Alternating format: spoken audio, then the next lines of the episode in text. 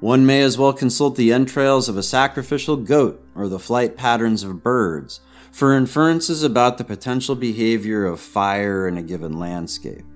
But this never stopped the United States Forest Service from utilizing these models with cheerful assertions of their scientific perfection in a corpus of technical literature whose sheer magnitude, the actual number of pages, or even the number of documents, no one has, to my knowledge, ever even attempted to estimate. But it is truly staggering.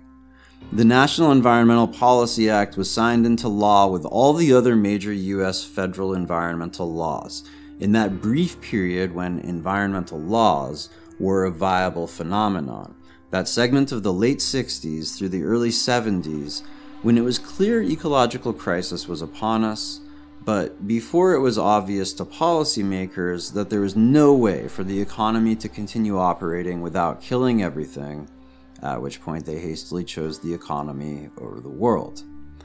This law, usually called NEPA by the acronym loving technocrats and federal agencies and their equally acronym loving antagonists and counterparts in environmental organizations, didn't prohibit the destruction of the environment, but it required the meticulously detailed and scientifically rigorous documentation of that destruction. In one of the most perverse and intricate matings of science and bureaucracy ever conceived, the one and only sense in which NEPA had any power to stop anything awful from happening at all was if that awful thing was insufficiently documented. When the Endangered Species Act listing of the northern spotted owl famously shut down federal public lands logging in the Pacific Northwest, in the early 90s, and it became clear that imperiled species throughout the western United States were poised to have very similar impacts. Perhaps the paramount of that phase of logging fights that is called the Timber Wars.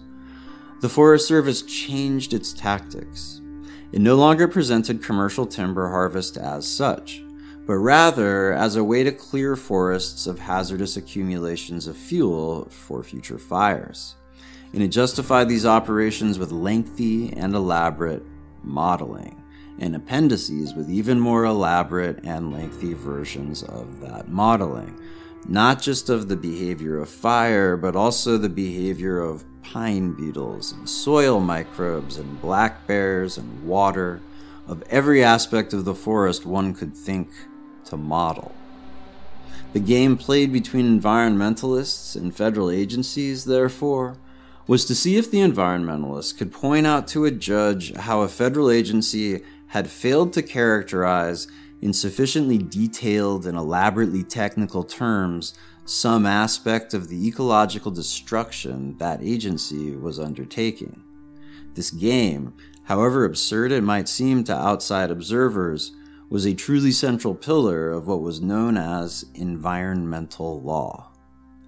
But there was one thing that the models didn't even factor in as a variable, and that was the climate.